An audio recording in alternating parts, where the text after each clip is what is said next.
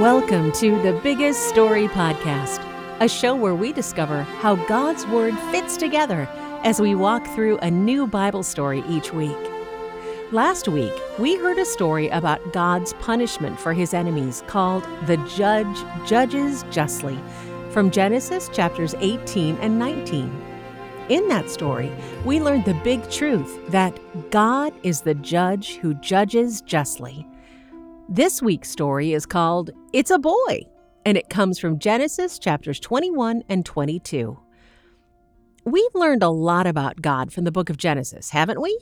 Yeah, like God is the powerful creator. And a just judge. He's a merciful savior. And he's a promise keeper. That's right. Let's review what's happened so far. God created everything. Persons, places, and things. Solar systems and stars, too. And God put Adam and Eve in a beautiful garden on earth. They loved God and they loved each other. How lovely.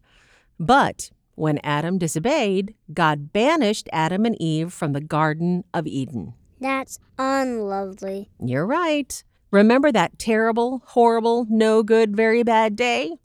But God still loved his people. He promised that the snake crusher would come from their offspring.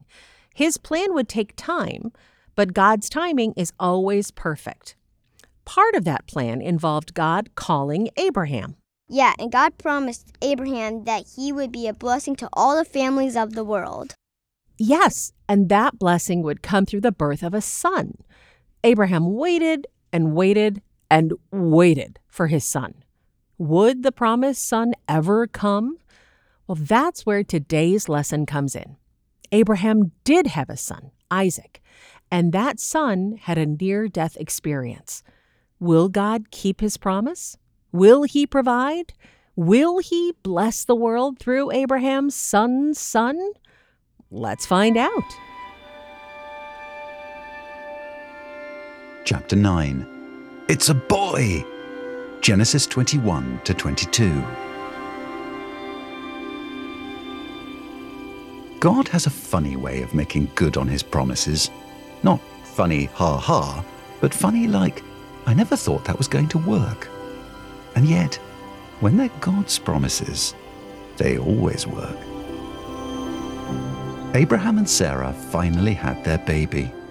Abraham was one hundred years old and Sarah was ninety. Not exactly spring chickens, or even fall chickens, more like late December chickens. But the baby had come all the same. They named their son Isaac, which means he laughs, because the little boy was the occasion for lots of chuckles. Abraham laughed at God's promises, not good. People laughed at Sarah for being so old, not very nice. And Sarah laughed that she finally had some diapers to change. Not as bad as it sounds. After all those years, the father of many nations had a son of his own, just like God promised, right on time, at least according to God's watch.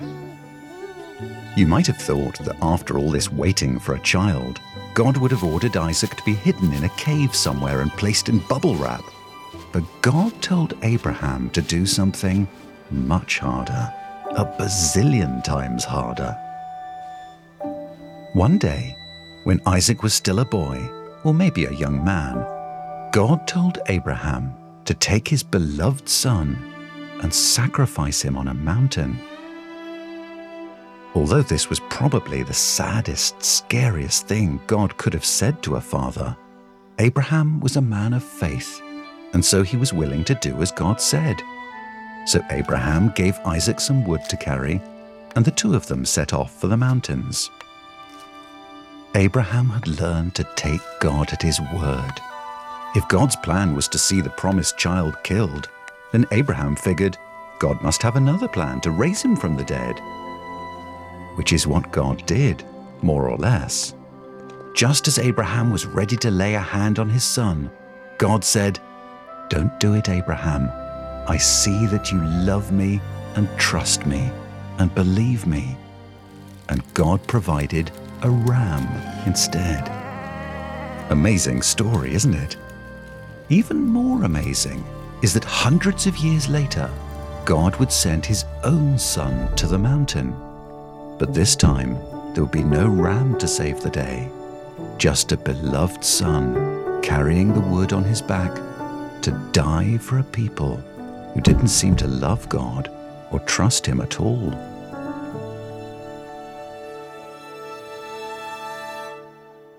The story of Abraham's almost sacrifice of his son Isaac is an amazing story. An even more amazing story is the story of God the Father's actual sacrifice of his son, Jesus. Isaac's story took place on a small mountain.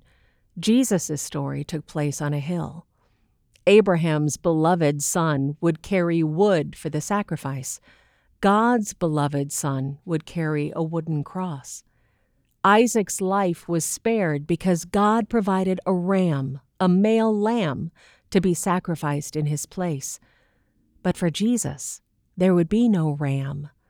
Jesus was the sacrifice. Jesus was the lamb. He carried the wooden cross on his back. He was nailed to the cross. He died. Just as God provided a ram so that Isaac wouldn't die, God provided Jesus so that we don't have to die. The promised child of Eve, the snake crusher, was the Lamb of God who took away the sins of the world and rescued us from death. Our Savior would die for a people who didn't seem to love God or trust him at all. Through Jesus' death on a cross, we can receive forgiveness for our sins. What good news! Do you believe this? How will you respond to Jesus? Wouldn't it be wonderful if we all believed, like Abraham, that God will provide? Well, that brings us to today's big truth. God provided a son and a sacrifice for Abraham, the man of faith. And God has provided his son as a sacrifice for us so that we may be saved. Yes, he has. God provided for all of our needs, but we all need regular reminders to trust in God. And that's what this week's memory verse does. Listen to Proverbs three five. Trust in the Lord with all your heart and do not lean on your own understanding. All right, say it with me this time. Repeat after me. Proverbs three five. Proverbs three five. Trust in the Lord with all your heart. Trust in the Lord with all your heart. And do not lean on your own understanding. And, and do not lean on your own understanding. Oh, good job. Now keep practicing this verse through the week so that you'll always remember to trust in God. Let's pray as we finish our lesson. We thank you, Father, for sending the promised child to be born of Mary and to die for our sins. Amen. Thanks so much for listening to The Biggest Story Podcast. If you enjoyed this episode, share it with a friend so that they can learn more about the big story of the Bible, too. You can visit the biggest story dot com to download coloring pages and activity sheets for today's lesson. There you'll also find other resources like memory verse cards, posters, videos, and more. The Biggest Story Podcast is a production of Crossway.